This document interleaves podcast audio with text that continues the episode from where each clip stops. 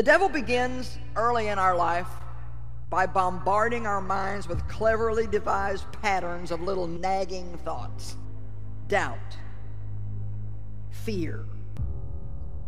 He moves slowly and cautiously. After all, well-laid plans take time. The devil knows he can't touch your salvation because you're a child of God, bought with the blood of Christ. And no one can snatch you from your Father's hands. He can't take your salvation, but boy, he can take the spring from your step and the sleep from your night and the love from your relationships. So, if I were the devil, I think I would try to take your joy.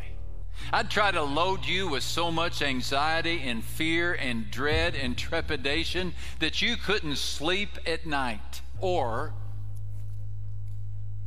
distraction in the form of what you read and see, staring at a phone or a computer for hours and hours, leading life through a screen, counting likes, counting friends. How many hearts did I get? Measuring self-worth according to the number of people who looked at your Instagram.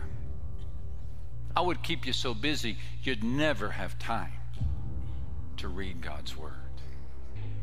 Wherever you see Satan at work, there's always division, and he loves to divide the people of God. If we could only understand that, we would step back from our petty differences and realize that we're just playing into the hand of our enemy, whose purpose is to divide. He likes to split marriages. He likes to split friendships. He likes to interrupt community. Any place you sense gossip or tension or separation or hostility or unforgiveness, it smells like the devil. He dwells in the world of isolation. Loneliness is his payday. Here's what you need to understand about the nature of the devil. He's an opportunist. When you're the weakest, he's the most evil. The devil doesn't control our thoughts, but he influences our thoughts. He wants to whisper thoughts of fear to us so we'll accept them, and he can control our lives. Fear is the main thing that Satan uses to try to control people. How many things do you think that the enemy has stolen from you or kept you from doing just because of fear? The devil would love for you to live by fear, because when you're afraid, you run away. Fear makes you want to run away from what you need to run to. Satan may use people to persecute us, to lie to us, or cheat us, or hurt us, or even kill us, but our real enemy lurks in the shadows of the unseen world. And as long as we see people as enemies and wrestle against them, we are spending our time in vain. We get focused on the people and we lose sight of where the battle is really being fought. And if we continue to do that, we will continue to lose.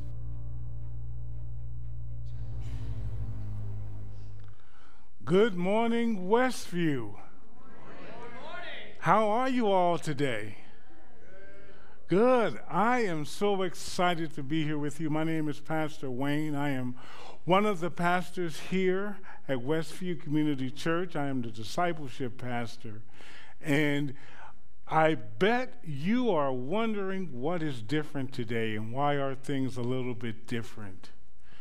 Well, it's because on this particular day, in the midst of this series called Spiritual Warfare, I wanted to tell you a story.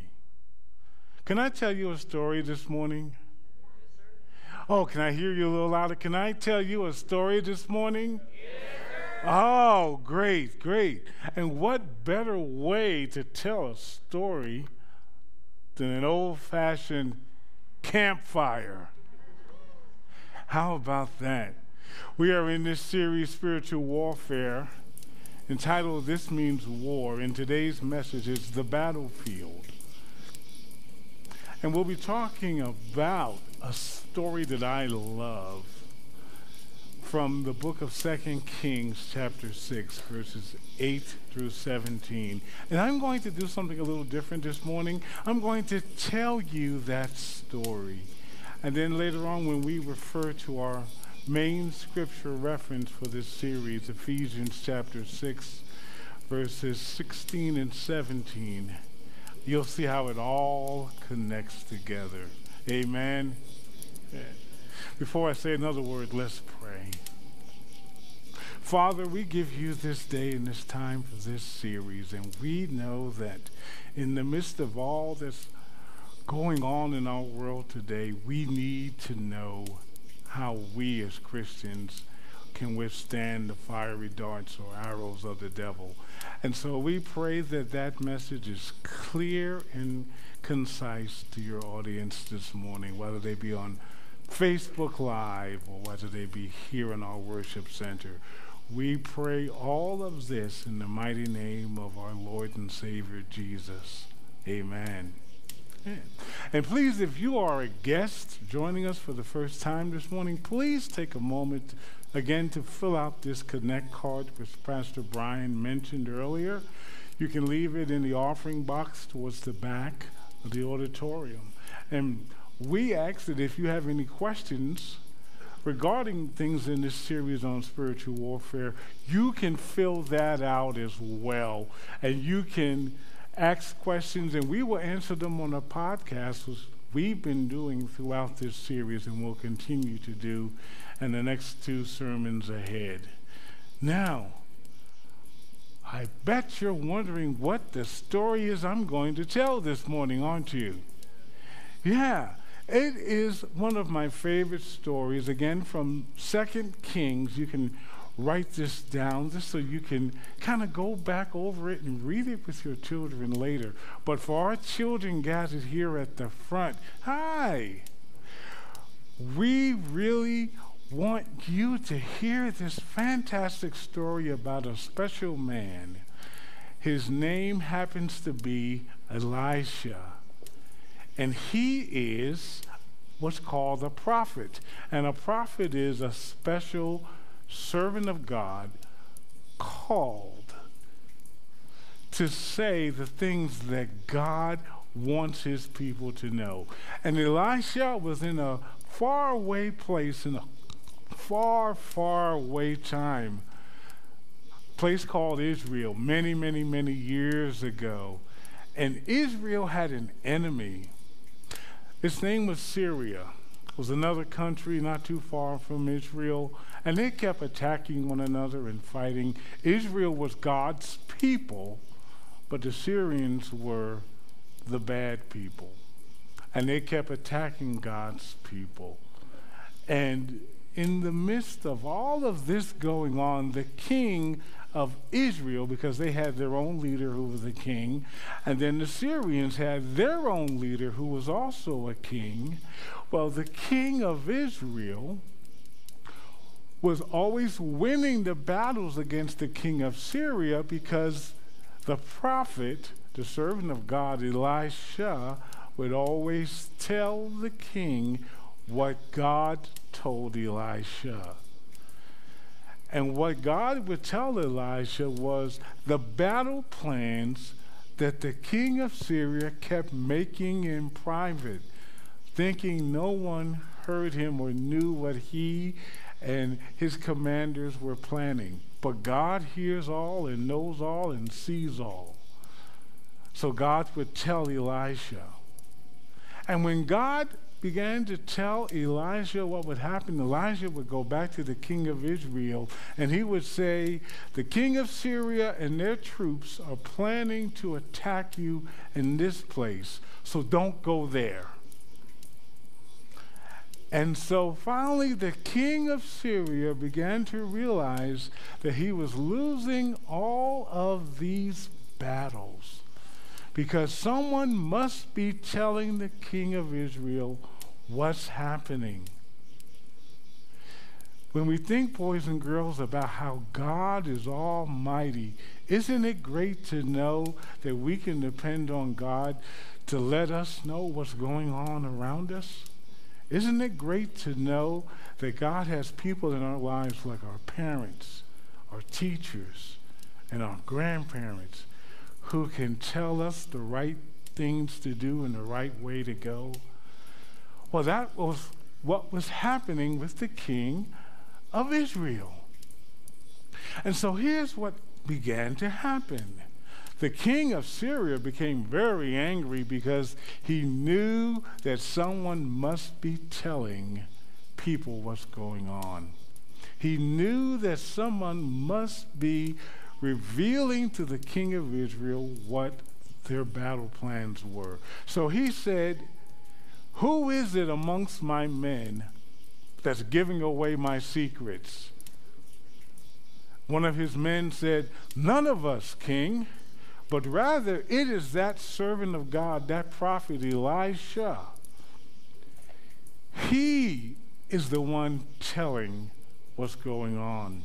He's revealing to the king of Israel everything that's happening." And so at that point, the king of Syria said, "Someone go find him. Find Elijah. Find out where he is so that I can send troops and send my army in to seize him, to capture him, and to take him away." Well, here's what ends up happening. God reveals to Elijah what's going on.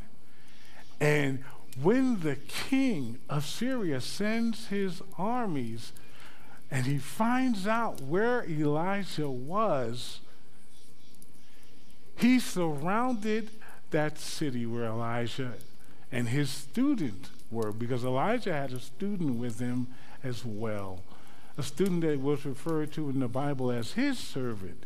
So here now, we have Elisha being surrounded by this foreign army. And as they surround him, it turns out that Elijah's student or servant goes out early in the morning and he realizes they're trapped. The king of Syria has all of these forces around him. Do you think that student was scared? Yeah, he was scared. He runs back to Elijah and says, "Oh, master, what will we do?" Do you want to know the rest of what happens? I'll tell you in just a little bit, because I have to share with you a little bit about what the battlefield was like. Think about it for a little bit. Here was Elijah and his servant early in the morning. They look out, and all around them were the sound of horses and chariots. Yeah, can you hear it? What were they going to do? The battlefield that they faced was because they were doing good. They were doing the right thing, but the king of Syria was doing the wrong thing. But God always wants us to do the right thing, don't we? Doesn't he? Yeah. Yes. And so when Elisha and his servants are surrounded in this battlefield, it's a lot like the battles that we face. The only thing is, the battlefield that was around Elisha and his servant was a physical one. But the battle we face as Christians, that battle is a spiritual one. It's one that we can't see. And unlike Elisha and his battle, our enemy is unseen, because he's the devil. The devil's whole purpose is to get us alone and to get us to be frightened, to be scared, to be afraid. And Elijah's servant, the student, was definitely afraid. I wonder how many of us today feel like Elijah in that servant, where we're surrounded. Because the enemy, the devil, he loves to attack us during different times directly. Sometimes he likes to attack us when we're about to move into something that God has us to do. It's in that moment when you have clarity in what God wants you to do with your life. Then Satan attacks. Or maybe for you, it's not then. Maybe for you, Satan attacks when you're the most vulnerable, when you're alone, when you're isolated, and that's when the depression sets in, or that's when the anxiety sets in, that's when the fear sets in. And you hear a voice in the back of your head saying, you're not good enough. You're not smart enough in school, maybe, or at work. Or maybe that you're just too small. That's the time that Satan loves to attack us. Or other times he attacks us when we least expect it, because we are so busy with things around us, we don't even realize he's there. Sometimes Satan's goal is to keep us fighting the wrong kinds of battles in our lives. Yeah, the battles we face at work with our coworkers, or even in school with our schoolmates. Sometimes the battle we face may be just with scurrying from here to there, trying to do everything we have scheduled in a week. Between getting the children off to school and getting to work on time and getting that project completed, or completing an assignment. All of those things become battles we fight. And in the midst of that, Satan loves it because we think that's the main battle, but it's not.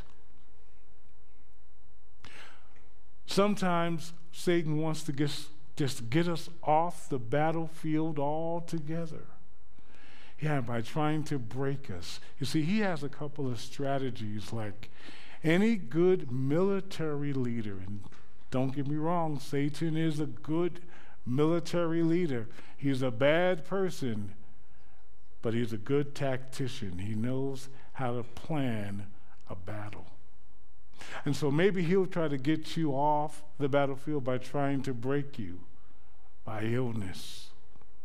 Maybe it's your own illness, or maybe it's the illness of your loved one, close family members, close friends. Because then you'll be so tired, you'll be so afraid of what comes next that you won't even get on the battlefield at all. Or maybe for you, his tactic is not to break you, maybe it's to buy you, to get you so caught up in the things of this life and our lifestyles that you'll see everything else is more important. We'll even think about all the things that are connected to our lives, everything from Facebook to Twitter to politics. Those are the type of things that are part of our lives. But Satan loves it when those things become our lives, because then the battle never gets fought. Because he doesn't want you to know what the battle is really for, because the battle is really for our minds and our hearts. You can get your mind off of what's really important.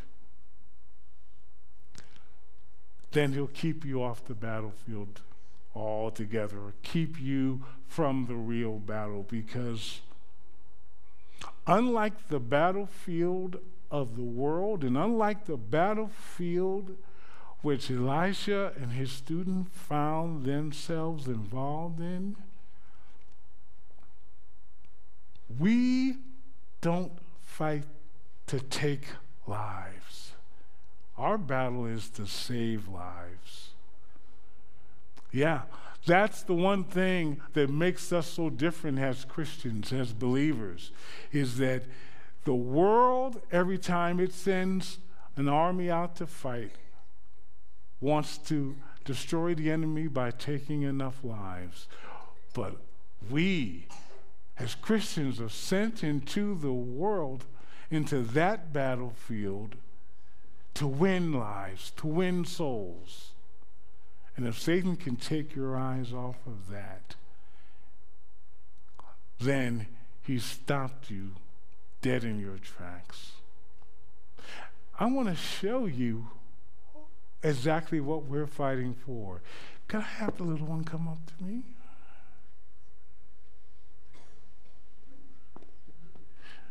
Hi. This is what we're fighting for. Yeah, our children and our grandchildren. We're fighting for them to know who Jesus is. And as long as Satan can keep us from fighting on the battlefield for our children, then he stops us cold. Thank you. That's what's so important for us all as believers, is to leave a legacy behind where others believe exactly what we believe, know exactly what we know. And Satan doesn't want you to ever share that, or to be so busy, to be so caught up and tied up that you never share it. You never get to share it with your children or your grandchildren or your co-workers that you sometimes have struggles with, or the family members that you sometimes disagree with. Satan would love it if you kept that disagreement going and you never share with them the news of the gospel. And so now we know what the battlefield is. It is to save souls, to save lives, to save our children and grandchildren. So now, how do we fight that battle? What weapons do we use? Well, Paul gives us a whole list, but we're going to focus on two this morning, coming right out of Ephesians chapter 6. Verses 16 and 17. I want you to hear what Paul says, and this should be up on the screen for us as well. Because here's the thing that Paul wants us to know. Listen to how powerfully he states this phrase. Above all, hold up the shield of faith, to stop the fiery arrows of the devil, and take up the helmet of salvation. Why are these two weapons so important? Because when we look at the shield, it protects our bodies from the arrows of the devil. Paul makes it very, very clear about how important the shield is. Because he said, above all else, don't forget this. But the shield of faith, yes, this is a physical shield, but spiritually our shield of faith is knowing that God is with us. Therefore, who can be against us? That's how powerful faith is. To believe with uncertainty is not enough. But when we believe fully that God is with us, just as Elisha believed that God was with him, then we fully know that we can withstand the fiery arrows of the devil. But beyond that, the helmet of salvation, the knowledge that not only does the armor protect my body, but my head, my thoughts, my mind. Because no matter whether or not it's in school where I feel defeated because of a test that I have to take, or whether it's the test of life when I'm an adult and when I have to care for my own parents who once cared for me, or maybe when I have to face up to those things that are scary. It's like a health concern. Those things are what we need to be protected from in our thought life.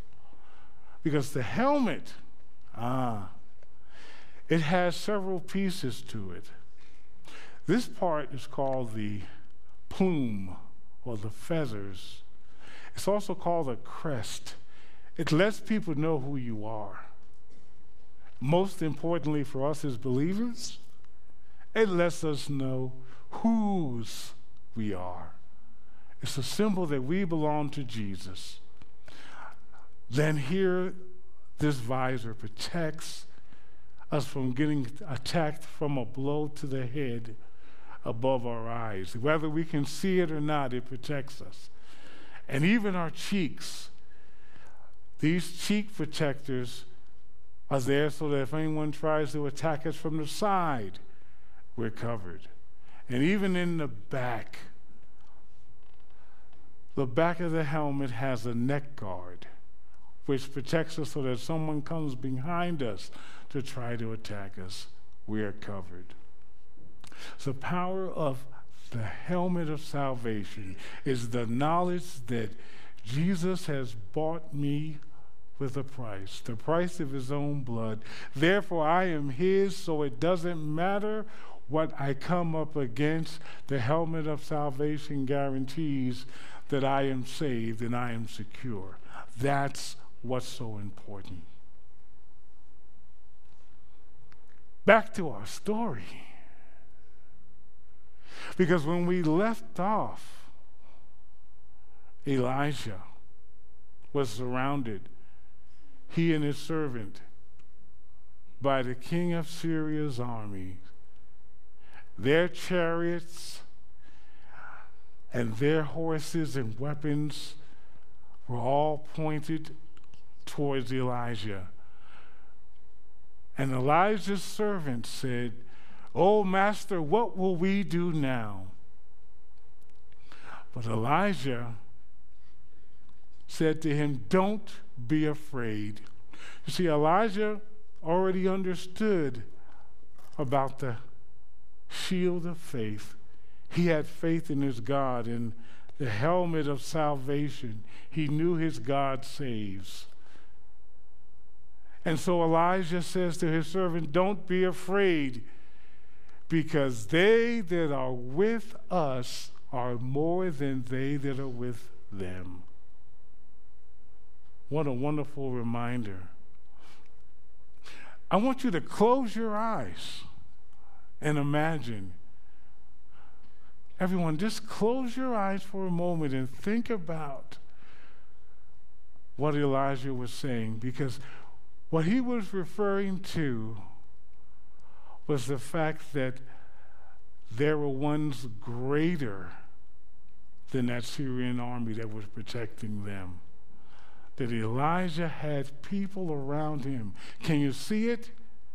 I want you to hear the sounds of the chariots. Not from the Syrian army, but from God's army, because Elijah prays.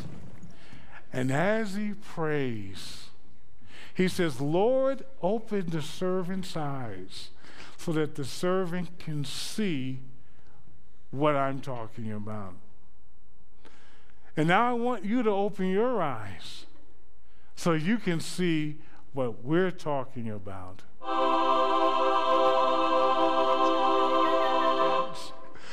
They that are with us, the host of heaven, the angels of heaven, are far more than those who will ever be against us.